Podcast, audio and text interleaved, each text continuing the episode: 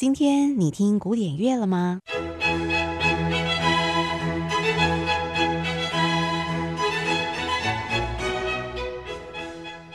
？Classical Today 和您分享古典音乐历史上的一天。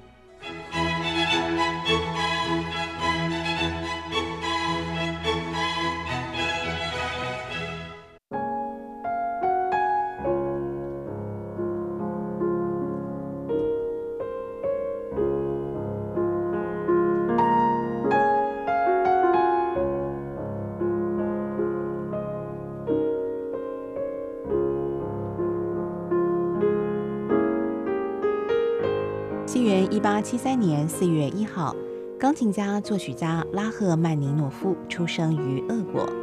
但他一生当中的大部分时间都是在美国、瑞士以及欧洲各地巡回演出。